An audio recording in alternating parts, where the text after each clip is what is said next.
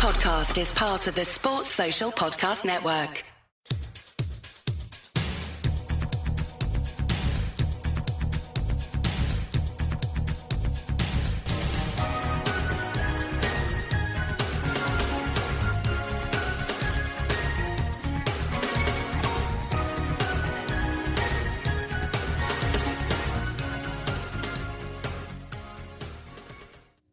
Hello, welcome to another edition of the Anfield Index Writers Podcast. I am Tom Holmes, and joining me as ever is Leanne Prescott.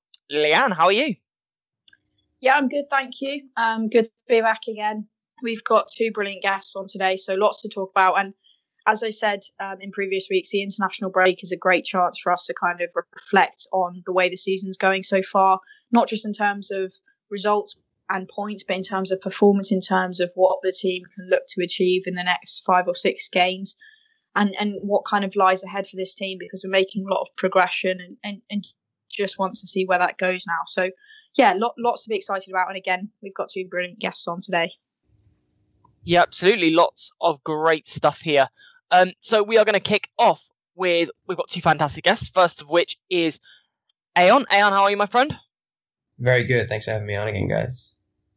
Yeah, it's great to have you back on. And we've got the veteran himself, Mr. Karl Coppack. Mr. Kopak, how are you? See, Leanne's just said it's great to have two great guests on, but she certainly wasn't saying that five minutes ago before the show started. I'm just going to say that. Thank you. I'm fine, Tom. Good to have you on, mate. Good to have you on. Um, so we'll kick off by talking about. no, it's not. you two just go in your own chat and squabble, please. um, we yeah, yeah, we'll, we'll spar we'll spar all pod, so it's fine. Carry on. so we're going to start by talking about um, your article, Ayon, which is on Jurgen Klopp's kryptonite, which you think is his own stubbornness. So if you want to talk us through your article, and then we will get straight into it. Yeah, not not a problem. Um, so essentially, this uh, article was actually written um, just kind of after the Red Star defeat, uh, mostly because it was it was quite you know obvious that we were struggling to actually break down such a a low you know low block defense, which is you know, a pretty common narrative when it comes to our particular style of play. So, um, well, essentially, the, the, the focus was on our you know not not signing that guy in in the summer, and that guy being you know Nabil Fekir, and, and you know Klopp's kind of um, own kind of stubbornness, if you want to put it, in in not signing alternatives when his first option is not available. So um, you know, just going back to that Red Star defeat, right? Um, you know, obviously, obviously, Shaqiri was left out because of you know political reasons, and that's completely understandable. You know, um, he would have received uh, a quite quite terrible you know reception. Um, just just watching the, the game on, on TV, I could see that you know those Red side fans were quite crazy, and, and that was a great you know a great atmosphere for them to play in, and obviously a very hostile one for for our guys to kind of endure. So it was really uh, very understandable that Shaqiri was left out. Um, but you know um, that defeat and quite poor performance has now put us in a, in a, quite difficult position. Having to win against Paris away, or you know even Napoli at home, um, you know could put us in real, you know, you know if you know either of those results don't really go our way, they put us in real danger of not qualifying for the next round. Um, and the form that you know City are in this season, um, you know, not saying that we, we can't win the league, but that seems like a much more difficult route to a major trophy than Champions League, uh, which we've shown we were able to, you know, progress quite far into. Um, I don't want to take anything away from Red Star. You know, they've shown that they're they're a quite good team um, at home. Uh, they were able to shout out Napoli as well uh, when they went to that stadium. Uh, but we really should be winning those kind of games if we want to be, you know, major contenders a lot of people are, you know, are talking about how we can win against the big teams and not win against the small teams. You know, that, that problem seems to be quite persistent um, throughout, you know, Klopp's tenure, you know, throughout most Liverpool managers' tenure, uh, managers' tenures, to be honest. Um, I kind of get, you know, not signing, you know, a, you know, a player for one game because, um, you know, Shaqiri was out. You know, Klopp, you know, believes in his own ability to um, you know, coach, you know, Shaqiri and maybe even, you know, Keita to fill that kind of number 10 role. Uh, we haven't really played with, you know, a specific number 10 in, in, you know, a, a few years now. Um, but still, um, you know, we need to kind of, you know, work out ways where, you know, as Klopp said, you know, he doesn't even have enough fingers to count how many things went wrong. that just can't happen if we, you know, want to be serious, you know, contenders for these titles. So, you know, I'm, I'm just, you know, the article, you know, was written more as a kind of a, a knee jerk reaction. I don't really think Klopp is that stubborn of a person, um, or coach for that matter. But you know, we'd, lo- we'd love to hear your guys' opinion on you know on the issue, and you know, does this kind of you know inactivity you know leave us you know exposed in these kind of situations, or you know, where should we go from here? I think the the only thing I'd say to that straight off the bat is that I completely agree that it was a very poor performance and one that we maybe didn't expect Liverpool to produce in terms of that Red Star result because you're looking at the group and you're you know you're thinking and and it's been the ethos right from the start when the group was made that this is a very tough fixture list for Liverpool especially in terms of Paris Saint-Germain and Napoli. And so that Red Star game was the one where you're going to pick up the points. And that was very much the case at Anfield. Liverpool were head and shoulders above their opponents and you know things were relatively easy um, you know, Shaqiri dominated that game. The only thing I would say that I disagree with is your statement on the fact that um, struggling against the smaller teams has been something we've seen throughout Klopp's tenure. I think that while that was maybe applicable at the start, that's something that has been addressed. That's something that Klopp has definitely looked at, and maybe that's why the the more pragmatic approach has come from because it's not just in terms of building a, a philosophy for the bigger teams when we're against the likes of Man City who break so well, who also become a lot more pro- pragmatic when they're against us because they know we break so well. So I think it's it's maybe a theme that we've seen a little bit less of. What I do understand and what I do completely agree with is the fact that that was a dismal performance. That's something that wasn't the first time that we've seen from the Champions League, although it is still very much a kind of a, a one off in terms of, yes, okay, we've seen it away to Napoli. Yes, we've seen it away in Belgrade. But in terms of the Premier League, I think we've dealt very well with uh, lower league opposition. You look at that Fulham game. Okay, there was a couple of you know decisions that could have gone differently, where Liverpool may have been in a little bit of trouble. But I also think that we dominated that game. I think that we used our chances well, and and so I think it's a little bit unfair to say this is something that we've seen throughout Klopp's tenure in terms of struggling against the smaller teams. Yeah, I, I agree with that as well. They, they put a stat up before um, I, I taped the Fulham game as well, and they put a stat up saying like he's only won 35% of his games against the bottom four. But um, I think that's a very harsh thing to say when you know we're unbeaten in the league and we're, we are improving. But um, that that's been a, a, problem with Liverpool way before Jurgen Klopp's sides. I mean, if you go back to 2009, one of the reasons we didn't win the league is because we kept we drew at home to Fulham. So you know that this has been a long time, um, a, a, lot, a very long issue. So um, we are getting better at that, and I think that's why a lot of people are, are complaining about the. Um, you know, about the more pragmatic approach to the game, but I just don't think that's an issue at all. I'd rather win 1 0 I've got no problem winning 1 0. And people are talking about, yeah, but we should be getting six or seven like City are doing. We get the same amount of points. That's um that that's the same thing for me, and I've got no problem with that at all. It's very stubborn, and it is frustrating because you know when um I, I for example go, going back a few years, I, I always bang on about this when and um, Sadio Mane went to Africa, and we just didn't bother replacing them, and we didn't win. We won um one game in nine in the January after he went, and because he just didn't he didn't replace him. And I thought, well, you've you've just thrown away the season by doing that because we were absolutely rampant during the time when he was here. This is obviously before Mo Salah, um, and that really bothered me.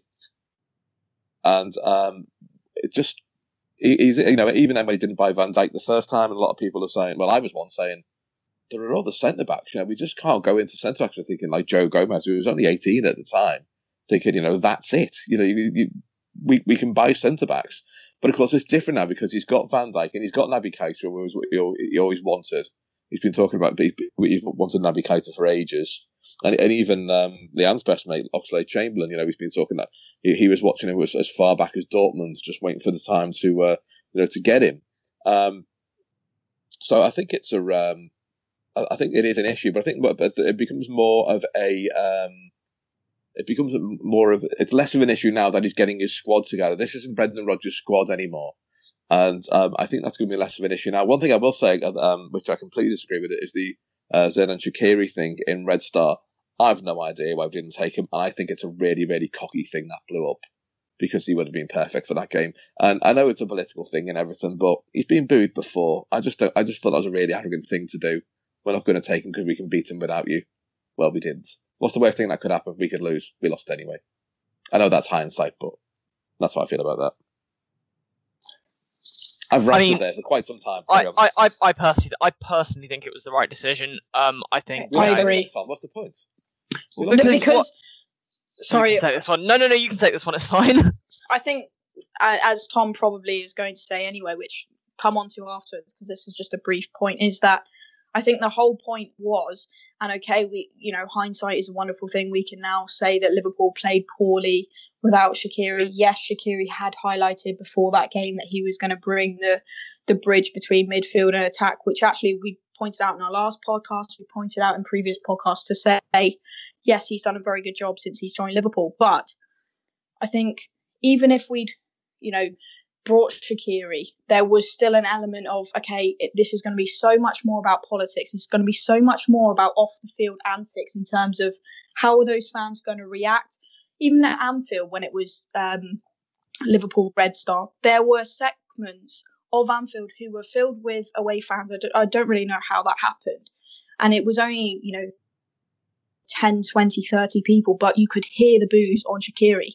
So if you imagine that stadium and, you know, the fans there were brilliant, imagine that on Shaqiri. I don't think he would have been at his best. I think it would have turned into a political thing about off the field antics, which Klopp didn't want going into the game, which no manager would want going into the game. So I think it's it's easy for us to sit here and say, you know, okay, Klopp was saying we don't want off the field antics. We want to focus on the on the play. We want to focus on the game, and actually the performance was crap anyway. So what was the point in focusing on it?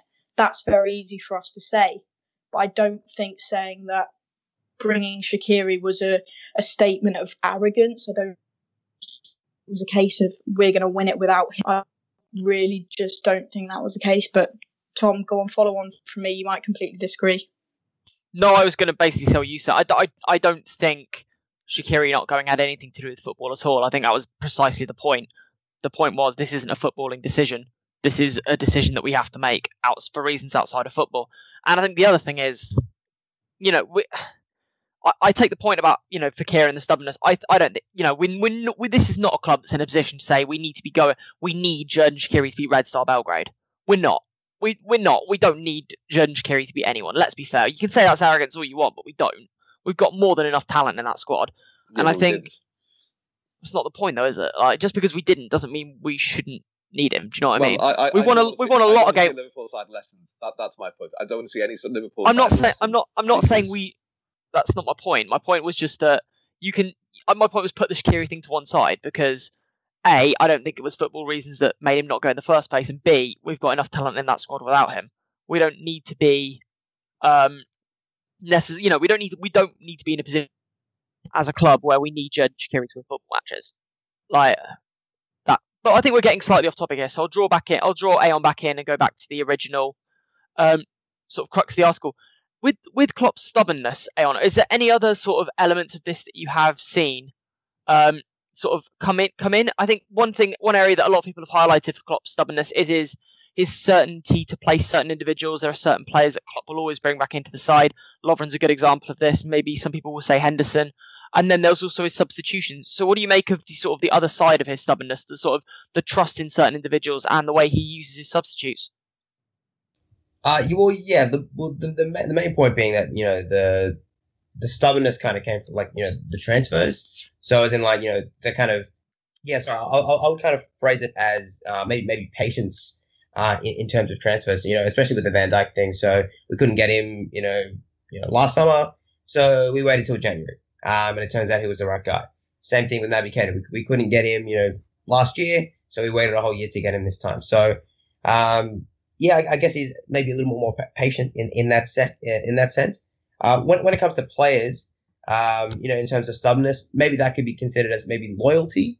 Um, understandably, Henderson is not necessarily on paper our best midfielder, but uh, I've mentioned this before in a previous podcast. But just just just the way that he's able to kind of you know energize the team with his you know tenacity uh, in midfield, you know you know uh, I pointed out, you know, he made three tackles in 15 seconds against PSG, which is just quite frankly ridiculous.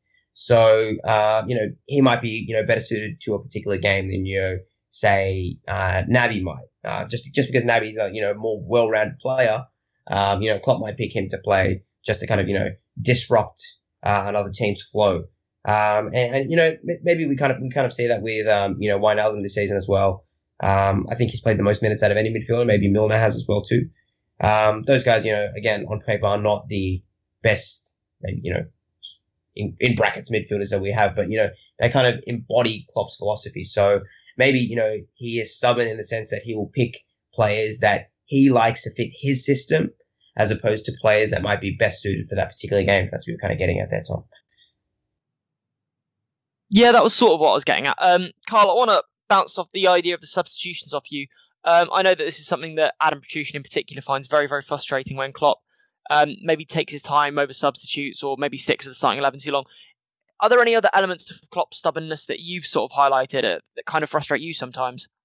Oh, I wouldn't say it frustrated me because I, I like the fact he's of his own mind, and you know, and, and managers should do that. I mean, I always come back to. I'm, I'm even a, may not even mention it, but there was a game Liverpool had under Brendan Rodgers where he had three um, three formations in 25 minutes, and it was a big game, and that drove me mad because it just said I don't know. So I don't mind it when someone when teams do that. I mean, he is, he is a bit. There's a game recently where he didn't bring someone on until yeah, he gave, Naby Keita like 14 seconds against Fulham, and I thought, well, why have you done that? You know, we're two 0 up. We're absolutely why not just give him 15 minutes? Because you know we're in a state we, we we can do this. We're so we're so dominant, and you know why not give him a few minutes on the pitch? There's a few things like that, but that you, you can sort of you know mitigate against that by thinking, you know, I don't know what his fitness schedule is. So you know things like that. If, if you've got two um, if you've got two weeks before Liverpool play again, why not give him a few more minutes? But of course, we don't know really. There's a, there's a substitution which thing um, we mentioned on the main pod um, uh, where me, Cam, and Trev are going to start our own um, prog rock band called the Joel Matip Substitution Experience because the three of us don't understand the Joel Matip substitution in the 89th minute when we're winning. It's really strange, and he never takes off a defender. He always takes it off. Um, uh, he always takes off a midfielder for it, and I, I sort of quite like that because I still didn't understand it, and I, am I'm, I'm a man who watches an inordinate amount of football, and I've actually started to quite enjoy the Joel Matip substitution experience now. But, but as I, I don't mind that to be honest. I don't really find it frustrating as such. Um, I mean, he, he does play his favourites. Obviously, he's, really keen to do something with Adam Lallana when the rest of the the Red World really isn't. Um, but um, I don't mind it so much, mostly because we're unbeaten. So you know, you can do anything you want as far as you, as long as just go unbeaten in the league. I'm happy with that. Just, just on that, um, you know, Matip substitution, uh, you know, comment there that you made there, Karl. Pers- personally, for me, that is the most, you know, anxious 90 seconds of my life in it, in any, in the week, to be honest, because as, as soon as Matip comes on, the other team, you know, is perfectly aware that we're just going to shut up shop here and we're just going to, you know, sit back, wait for you to hit the long ball and just try and win the headers. Yeah, they're going, um, they're going straight at the back and they, and they want knockdowns. That's exactly what it is. But what, what I don't understand more than anything else is you can understand it if he's like a Jordan Henderson character who's all action running around, but Joel Matip is the most sleepiest man I've ever seen in my life. Yeah, he's not going to take control absolutely. of the situation ever. He's sort of. Uh, he, he always looks around twice before he accepts a ball off anyone just to make sure that it's all right and he's not getting in anyone's way. really, really I, strange thing.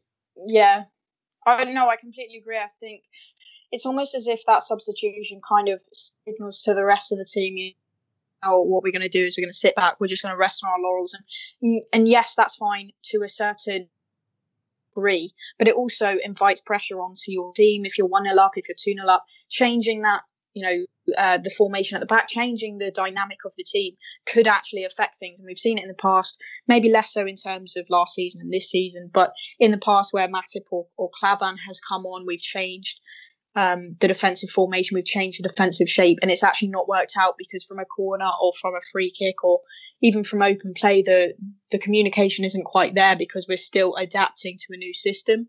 So I, I have to say I'm I'm in agreement with Karl on that one. My God, it's the first time for everything. I, I think it's worked once. I think the switch to the back three worked once, and I remember it working once because I remember sat there after the game going, "It worked. How?" and like every because it's only it's worked literally once in the entirety of Klopp's reign. Leicester away, it worked. I, I, was at the game and it's one of those things when he brought a substitution on, everyone, everyone just said, "My God, Virgil's Virgil's injured." Hang on, he's doing what? the entire stand was just looking at each other going, no, no, I don't get that at all. No, he likes bringing off Trent as well, which I just think's a weird one. Why are you throwing Gomez to right back? No, I get I get that one. I think that that one kind of signals Trent is a very good modern fullback in terms of the way he he yeah he bombs up the flank he he gets back he tracks he he does kind of a little bit of everything and therefore he's going to get absolutely knackered because he's key to our attack but he's also key to our defense by by the very de- definition of the fact he's in the back four so when you bring on someone like Gomez, who maybe doesn't go forward as much in terms of in terms of that, it adds some kind of sol- solidity. I think where the problems lie is when you change from a back four to a back five, or from a back a back three, which, as I said before, is, is what we've seen in previous seasons. When you bring on the likes of Klavan and actually from a corner, from whatever, you see that the communication's not quite there. So just again from personal perspective, I can understand why he would bring on someone like Gomez. The the problem I have is when it's someone like Matip who um, I'm sure I'll mention later on is someone I've just written about in terms of actually an individual who shows our progress. I think that's that's just one that kind of raises eyebrows for me. Can, can I say one thing about you hate Matip, don't you? I, I no, no, no, no, I don't. I, I it's, just it's, think it's an upgrade, yeah. It's an upgrade. I, I think he came in and people expected him, him to be a certain level. And again, it's it's not his fault, which I actually mentioned. It's not his fault. It's through injuries, through whatever circumstances. He's not quite been able to make that effect. I think again to come back in and hone in on the article. I think what's important here is the fact that that tactical switch actually has implications in terms of communication Whereas changing Trent for Gomez, that signals, okay, yes, we're going to be more defensive, but we're keeping the same shape. So every individual still has the same job within the system. Can I just make one point about Trent? Because it's something I, I noticed, I've been noticing for a while, but it really hit me in the Fulham game. I've never seen a footballer in my life shout at himself so much. It's really funny. Honestly, if you watch it, every time a ball goes out of play, if he can't reach it, he's furious with himself and he spends a good 30 seconds just shouting at the sky. He did it loads in, in the, first, in the first half of the Fulham match. I really like that. I like it when players are angry. Ayon, I want to jump to the other side of the coin now and talk about maybe some of the positives of Klopp being stubborn. So, you know, as I think Van Dijk's a perfect solution, perfect answer to this, where a lot of Liverpool fans were screaming and screaming and screaming about how we just needed to buy any centre back, any centre back will do. Go, you know, go out and find anyone for 30 million quid. But then in January we signed Van Dijk and he ended up being I mean, he is the best centre back in the league. So you know, it was it was the case that Klopp, you know Klopp was right. This this is one player who we can't compromise on, and then ended up that we only had to wait, you know, an extra three months. Is that something that uh, for you you you think is a really positive step that you know Klopp is so secure in his own beliefs and often will sort of be stubborn despite whatever's going on around him? Yeah, I I I, I just agree with exactly what you just said there. That he, he believes, you know, that this is the right guy. You know, if we can't get him, then you know I can make it work otherwise. Um, you know, that's that's that's such a good quality to have, and and and that much it must just give so much faith to the player. Um, you know, how much confidence, you know, does that give to Virgil van Dijk? You know, you say, you know what, we can't sign you now, we'll sign you later because I'm 100% sure that you're the guy that's going to fix our defensive problems. Um, and you know, like obviously, as, as you say, as a fan, that's, that's a little bit tough to take. Um, especially, you know, at the beginning of last season, we're starting with Lovren and Matip as our preferred centre back pairing. Um, and then Van Dijk comes in and, you know, it just kind of just changes everything. You know, it lifts lifts the you know the the quality of the other players too. Like we weren't talking about Robbo and how good of a player he was at the beginning of last season. He wasn't even getting a sniff. Like Moreno was our first first choice left back. Um, and at right back, you know, Klein was there. Yeah, he was good. Um, injury comes in. Trent's now excellent. So, um, yeah, I feel like you know a, a, lot of a lot of vindication, a, a lot of um, you know props to Klopp for you know just being you know being the guy that has so much belief in himself. And you know, and now now as a fan, when we don't sign anybody, um, I don't have that same reaction where I'm like, you know what, let's sign anybody. I'm like, you know what, this guy knows exactly what he's doing, and I'm so glad to have him as our manager because he is exactly the guy that I would choose to be in charge. I think it also gives a lot of I think it also gives a lot of you know security to the rest of the squad Um, you know, I mean, you know, for Klopp to turn around and say, because I think there was a lot of people when Klopp joined, there were a lot of people going, yeah, we're going to make 10 signings in January. And then, you know, by the time of the summer, the entire squad will be overhauled. We're going to sell Lovren, we're going to sell Henderson, we're going to sell Moreno, we're going to sell everyone, we're going to sell all of our rubbish players. And then Klopp just came in and went, no, I actually really like this squad. I think we've got a lot of really good players already here. And we don't need to, you know, obviously Klopp has gone out and bought better players since. He's not, he, and he has overhauled the squad slowly but surely, but he's, in doing, along the way, he's put a lot of faith in the players that got Liverpool you know, to that Europa League final in 15-16, and then you know, again the Champions League final uh, last season. So you know, along the way, Klopp has always been sort of stoic about the fact that you know he only wants to sign elite players to improve this team. He's not going to go out and buy anyone just for the sake of buying. Um, yeah, and I'll let you jump in here, Karl. Is that something that you've always liked about the manager? Someone who's a, a motivator of players as much as anything else. Well, I was going to say, can anyone, uh, anyone remember who Jurgen Klopp's first signing for Liverpool was? Steven Caulker. Steven Caulker. So yeah, times have changed. let's let's just say that. Um, yeah, for me that that's a hindsight issue. I think more than anything else, I was screaming at Liverpool to buy a centre back because I just thought you can't go through a season with three, which is what we had at the time, and one of them was was, was Joel Matip, and you know, who you know we've all got issues with. Um, but now oh, he's got the squad he wants. It's less of an issue for me. It, it, it just is. I mean, um, and you're right. When, when he first came, you know, people were talking about him replacing Liverpool with the entire Borussia Dortmund side at the time. And he just said, no, I quite like Jordan Ibe. I want, I want to look and see what he can do. And, and, and that was, um, and that was massive in that first season for him. And, you know, we, we know very nearly won the uh, Europa League because of it. But, um, I think, as I keep saying, I think this is all about his, his squad now. And now it's his squad. I sort of don't mind who he brings in and who he, who he lets go because, um, the, the, the, the squad level is at a certain point now. It's like Liam was saying about, um, but Joe, Joe Matip's not a bad player at all. Given given if he gets enough games, he's not a bad player. He's got his faults, but he's not he's not a terrible centre back. But it's just the fact that he's not Virgil van Dijk. And you know, if you've got Virgil van Dijk uh, and you're going to play, which one are you going to play, him or Joel Matip? If Liverpool now Liverpool now at that level where we can start doing things like that, and that, that um, and that plus his motivation, you know, I, th- I think that just just looks good good for the future. Yeah, I thought that I, at the start of season, I sort of said there's only I think there's legitimately only one player in this squad who I don't think is top four quality. I think there's only one player in this squad who I would say is legitimately a bang average, actively terrible player, and that's Mignolet. He's the only one that I would look at and go, I don't want you ever. I don't think you're good enough to play for this club. He's the only one I think. I think other than that, you can say you can you know you can say there's players in there like Lallana and Matip that can be upgraded on in the long run, but they're not. They're not. Yeah. They're not. Yeah, exactly. They're not outright terrible players though, and they're all they've all demonstrated over the last few years that they are good enough to play for this club when we're playing particularly well. Um, I mean, obviously, fitness issues are an entirely question, separate question, but I think that you know, I, I agree with you. That there is only one player in this squad at the moment for me that is actively not good enough to play for the club, and currently his only role is to warm the bench. So it's not as big of an issue. Um, Leanne, I'll bring you in here. Um, what's your take on this idea of of Klopp's stubbornness being a positive, uh, and maybe move away from transfers? Is there any other sort of examples you can think of where Klopp's stubbornness has paid off?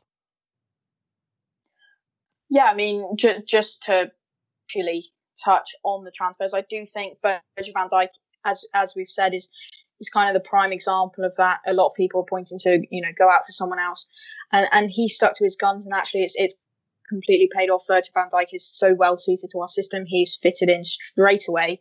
He's also improved everyone around him in terms of the goalkeeper. Joe Gomez has come on leaps and bounds, and a lot of that, okay, is due to his own personal development, but also players like Virgil van Dijk and their influence on him cannot be understated. Um, especially when you look at, you know, the likes of Trent and Robertson, who are also still pretty young players. And he's angry. Away Virgil van Dijk, Virgil van Dijk has never I, smiled I in his life. I, I kind of see it on both sides. I, yeah, I mean, but we smile about him, so it's it's kind of all right. Um, but no, uh, away from transfers, I think it's it's a tough one because I see both sides. I do see the fact that people are annoyed about ominous in terms of in-game tactics, not making the substitution until the 80th minute. I completely see that, but I also think there has been times, especially of late, where he has made an early substitution. He has been a bit more, you know, he's he's kind of thinking on his feet now. He's being stubborn, maybe not in terms of the way stubborn usually used, but he's being stubborn in terms of no, okay, my way hasn't worked. Now I'm going to do this way. and he's stubborn in that he's going to stick to that approach. He's going to see how that affects things. He's going to see how that affects the in-game play, and actually, if that comes to fruition, then he's going to utilize that. So I do think that maybe it's not the the most obvious case, but the substitutions, which used to be such a problematic issue for Liverpool, have now actually become. I, wouldn't go so far to say they're a strength. I do think, you know, sometimes they're still questionable in terms of the the minutes that yet that they're used. But at the same time, I think he's kind of his stubbornness from before. He's learned on that, and so when you're talking about stubbornness, you've also got to talk about the fact that he is learning on his feet. He's adapting. He's thinking, okay, I've tried this the past two years. It's not quite working, and now I'm going to move forward. Yeah, I think that's all very good points. And I mean, I mean the substitution thing. I know what you mean. I think it has come on, but equally, I think people are just less bothered about it now because we generally have a stronger starting eleven. Like I remember games where I just got so angry because after 20 minutes, people would be saying, "Why? Where's where's Sturridge? Where's Lallana, etc." After half an hour, why hasn't he brought on Lallana yet? Why has he brought on Sturridge yet? And then uh, literally at half time, there was a deluge of tweets. I want to see this player on now. I want to see this player on now. And then after 60 minutes, they were like, "This is a disgrace. that He hasn't brought on this player." And I was literally, I was just like, "This is all game." From literally from the second the team sheet's been announced to the second those players are brought on at the 75th minute, you've been screaming that they haven't come on yet. And I think I think obviously that's disappeared because a the quality of player is higher anyway, but also b we're doing better. So I think it's just the case that you know these the substitution thing has sort of gone away because it's become less of an issue, if that makes sense. I don't, I don't, for what it's worth, I don't think subs are a big issue. I like the fact that Klopp basically says, look, I've, I've sent out an 11 to do a job. That's the best 11 to do that job. I'm just going to leave them to it. That, I, I, I, find the idea of early substitutions. I think it, I, it always screams panic to me. And Klopp has always said, I don't make early subs because the players tend to panic. If you bring on someone at half time or after 60 minutes when we're struggling, the players think, oh no, like he's, he's brought on Sturridge. We need, like, we, we're in trouble here. And I, I, that's an attitude that I agree with. I think, you know, that is one thing that I really like about Klopp that he's constantly thinking, okay, how are the players going to feel about this, rather than, okay, what do the pundits think? Which I think is a really, really important aspect of this game. Um, Ayon, since it's your article, I'll let you finish up because I think we've covered pretty much everything. Is there anything you wanted to add before we move on to talk about Karl's article? Um, no, I think I think we've pretty much covered covered everything. Um, you know, I'm surprised you guys had you guys had a, you had, had a lot to say about it. Um, to be honest, um, you know, just, to be honest, that's just talking a lot. Yeah. Look who's look who's talking. Yeah, but I was ranting. That's different. Um, yeah. So, well, the, the main the main thing that I wanted to get across in, when, when writing this was that essentially, I, I don't want to see you know events where we're kind of short staffed or where we're short of ideas just because of problems which we've, which we've identified you know in the summer transfer market, essentially. I think some really really good points Dan. I think it's a really good article overall. Definitely check that out. So, Mr. Coppack, you've written about the international break and how we're bored already.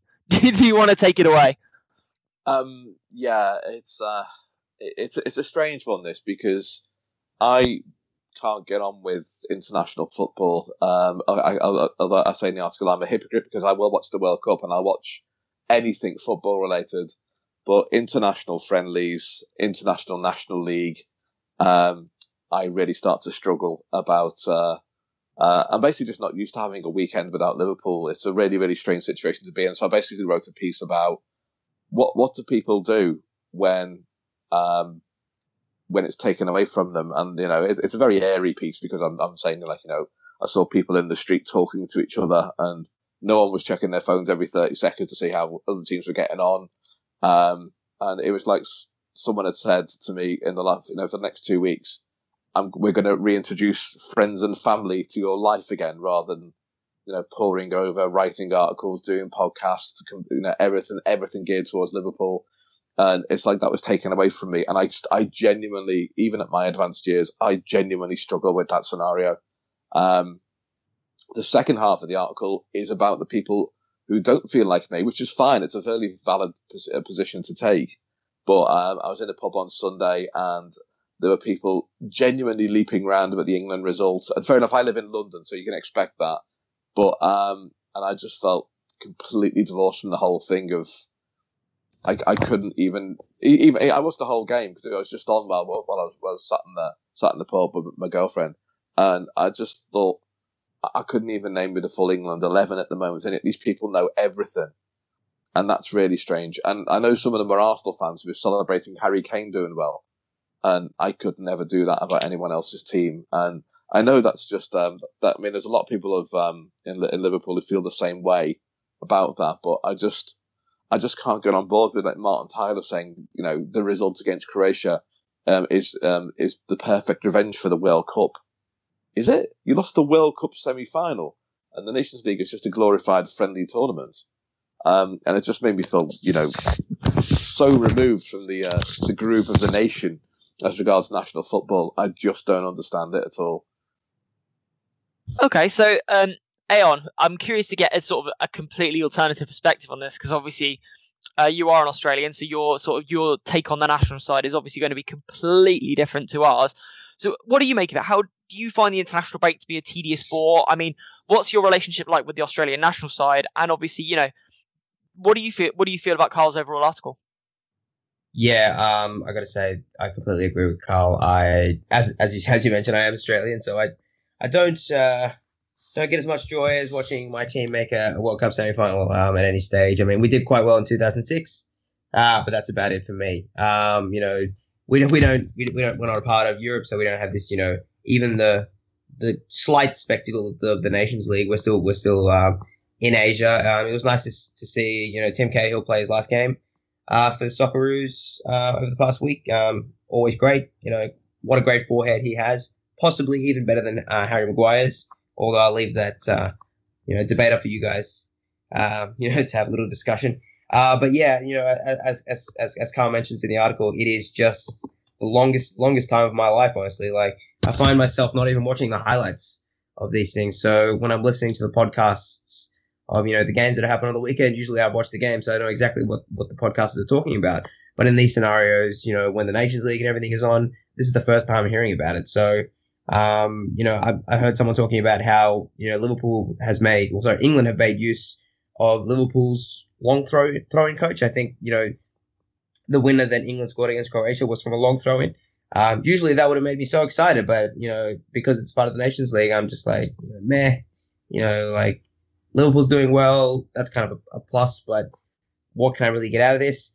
Um, you know, Van Dijk scored. You know, the goal which secured, you know, the Dutch national team making it to the final four of the competition.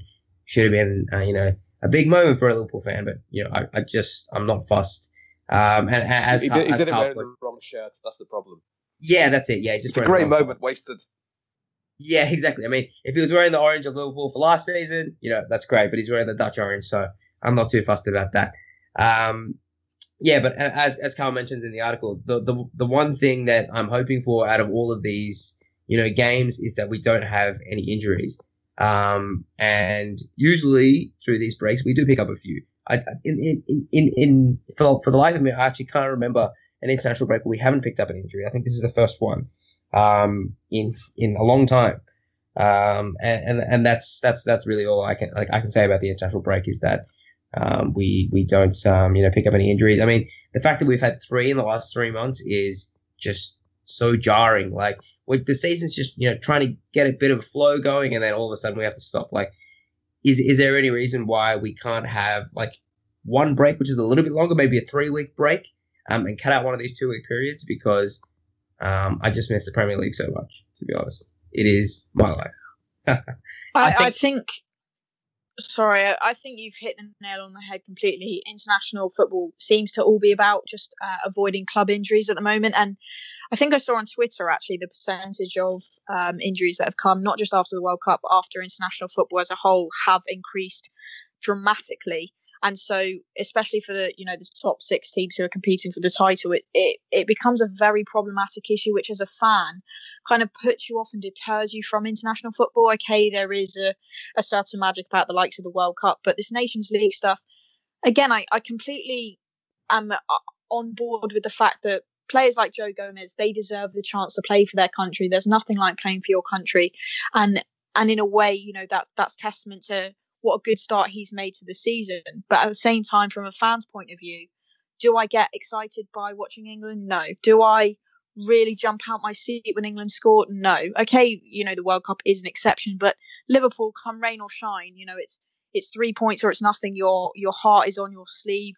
you're there, you're living every moment, and I I just think international football kind of fails to give that link. Yeah, and that's the thing. It's, it's really funny that you mentioned uh, Australia because the second you said it, my first thought was, oh, I wonder how they're getting on. And that's more interest than I've ever had than England, which is, you know, and I, I literally can see Wembley from my front door. I live that close to it. And, um, yeah, it's just, it's, it's just somebody else's problem. That's the way I look at it, to be honest. I mean, it's great that families go to Wembley and, you know, and they take their kids and, you know, they get the, get behind it all and everything. I, I appreciate that, but it does make me think, you're missing out on the main deal, really.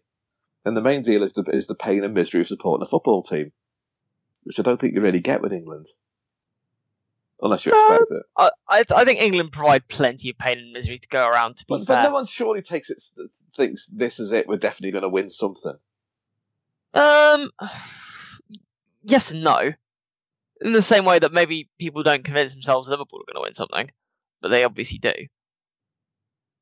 I mean, I think it's an interesting one. Um, but it's not a weekly what... thing, is it? That's the thing. You, you can't wait no, in the middle of the season thing. and suddenly go, I can't wait till we're playing Hungary in March, you know, or whatever. Sort of that's a bad example, but um, whereas you know that, that's what I was saying in the article about literally every single waking thought now is against Watford. Everything is based on Watford, um, and you, you, can't do that as an England fan. As because uh, I've got mates who are England fans, I've got mates who are England fan more than their club team, and it just makes me think, well, what are you doing for the rest of the year? You're probably having a not, very happy life. not being obsessed with football. not being, yeah, not being obsessed with football, seeing people occasionally. For what it's worth, I pers- I personally always try and always try and schedule things for international breaks. I always try and basically because I think I think Premier League can be exhausting if you try and have a social life as well, and you have to constantly think every weekend, oh, I, I want to do this with this person, but I've got to schedule it around Liverpool. And I'm, I mean, I personally, I obviously, I you know, I do schedule my weekends around Liverpool. That is how it goes. But this weekend coming up, for example, on Saturday, I've got to say, my friend wants to watch rugby with me, and I've got to say, I can only watch one. I can't watch because he's a South African. So he was like, "Oh, you come round, watch the England game and the South Africa game," and I'm like, "Well, I can't. I can only watch one of those games because I've got to watch Liverpool, and then I've got to do post match about Liverpool."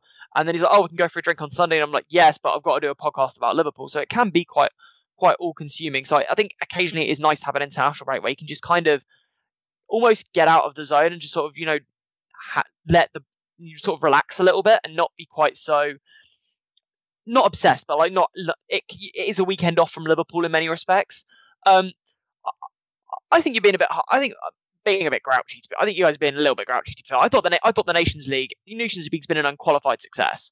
I think you know it, it has actually managed to make international football vaguely interesting again, which I think is a really that, that, that speaks volumes to make it even look vaguely interesting again. That's how bad I it has been good. You know, it really has improved the international game. I think it's made a big difference. And yeah, yeah, it it it has. But I think you've just hit the nail on the head without meaning to. That yes, it's improved international football, but as Karl says, for you that means it's vaguely interesting. So before it was complete nonsense and you didn't care about about it, which is our point. Yeah, that's completely true. I do agree with that, but equally, I think you know, I think a lot of that is down to my I'll be honest with you, I have been kind of ruined. I think Hodgson has ruined England for me a lot.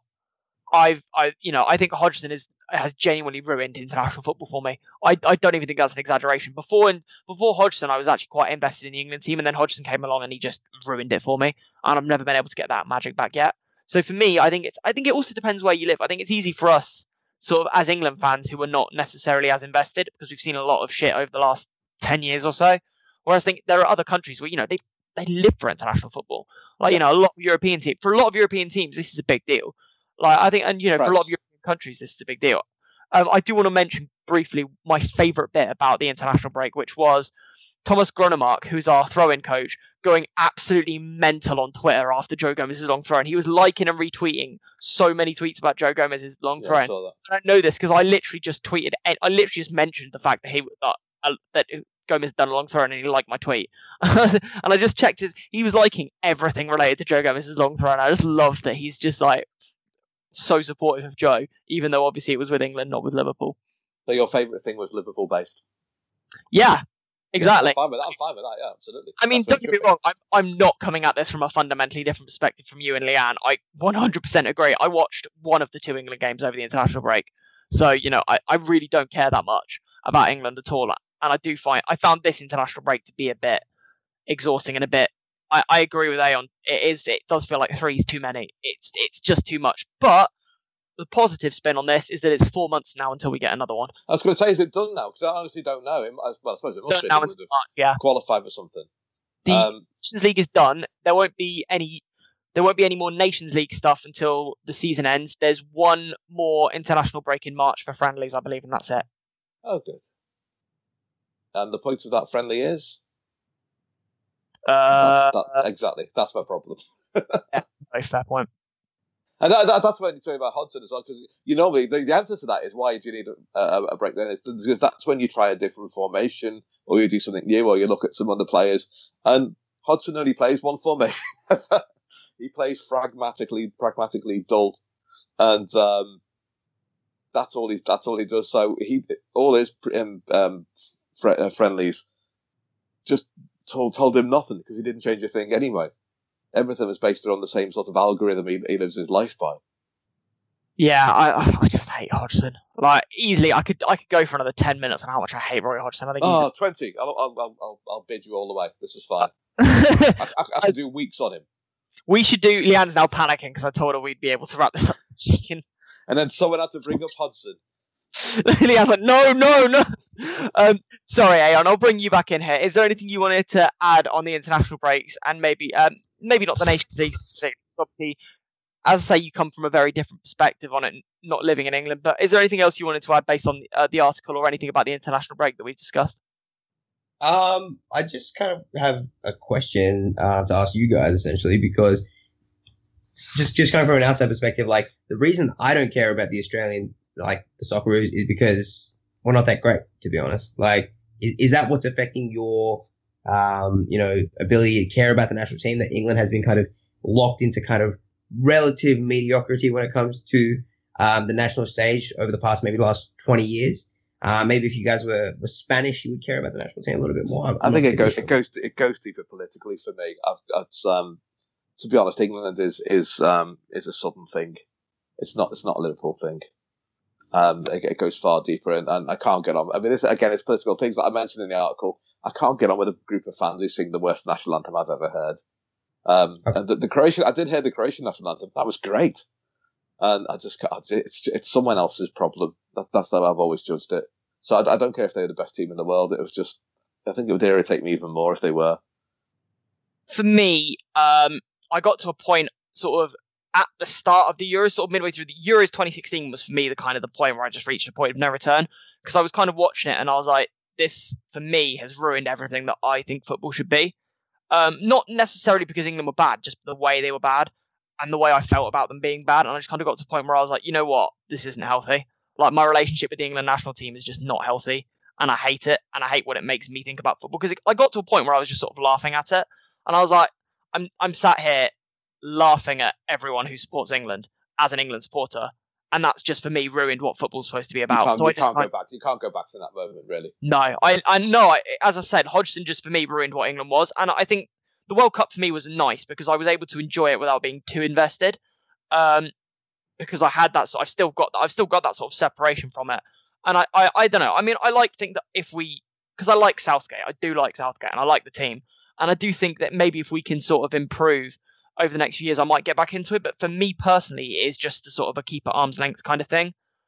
Like it really is. Um, I just sort of I can't get invested in it at the moment, and I think that's kind of a good thing because you can kind of because I, I agree. I think I think one thing that you guys sort of hit the nail on the head was just you know your the number one priority for me over the last five years has been when I'm looking at an international break, did we come out injury free? That's the first priority. That's basically the only priority, and I think we're all we're all pretty much in agreement on that. Um, is there anything that anyone wants to add? Otherwise, uh, Karl, I will bring you in to go straight to plugs. No, not really. Um, I'm just I feel a lot happier now that there's no more international football for a while. It's time for the main event. Anything you want to plug then, Karl? Oh, okay. Um, uh, well, I've got that piece up on Anfield Index at the moment. Um, no one's interested in my um, article for the Reporters magazine about the history of Commercial Street. But if you are, follow me on Twitter. I'm at the Sensi, and I've got two books out. Um, one is my new novel is Falling Without Landing. Um, my first novel is called And What Do You Do? And they're both on Amazon as Kindle downloads, for five pounds each. Okie dokie. And Ayon, is there anything you need to plug? Uh, no, not, not much at all. Just um, my weekly contribution to Anfield Index. And if you want to follow me on Twitter, I'm at Ayon Anwar. Uh, and finally, my lovely co-host Leanne, is there anything you need to be plugging this week? Yeah, so I've actually got two articles out this week. So one is looking at progression, which I kind of touched on earlier, in terms of how Liverpool have pro- progressed a lot over the last year or so, and and actually how that's embodied by the fact that players are left behind, such as Adam Lallana, such as um, Joel Matip. So I know maybe some people who are, are big fans of Matip might take aim at that, but I think, and I do actually mention in the article, I like to emphasize this, Tom, before you get angry at me. I do say, you know, it's, it's not his fault he picked up injuries, but now he's back from injuries. It's, it's very hard for him, and that's due to the progression of individuals such as Joe Gomez. Um, and along with that, I've got an article on Divock Origi, who I think is is kind of in no man's land at the moment. He's come back from a, a pretty dismal loan, and, and it's not really working out for him here. He needs to leave Liverpool if he's going to get back to where he was. And at the moment, his career has just been defined by that Funes Mori challenge. So that that's all from me, really. Wicked. Um, as for me, I've got an article coming out in the next couple of days about PSG game and how we should be looking at that PSG game as an opportunity to sort of say, oh, you don't think we're one of the best teams in Europe, you're wrong. Um, which I, I, think could be really, really exciting. Um, other than that, yep, I'm just going to plug all the usual stuff. So if you follow me on Twitter, you'll see all my articles on there. Tom Holmes 19. Um, I obviously do the post match stuff, so that will be back uh, this weekend. Um, and yeah, just this show because, uh, as I say every week, me and Leanne love doing this show. We put a lot of work into it. Thank you to everyone behind the scenes, so Guy and Gags and uh, and Nina, who will you know chip in every week to make sure we get this show running like clockwork. And of course, thank you to our wonderful guests, uh, Karl and Ayon. It's great to have you guys on, and thank you so much for listening. We will be back next week, similar sort of time. All right, see you then.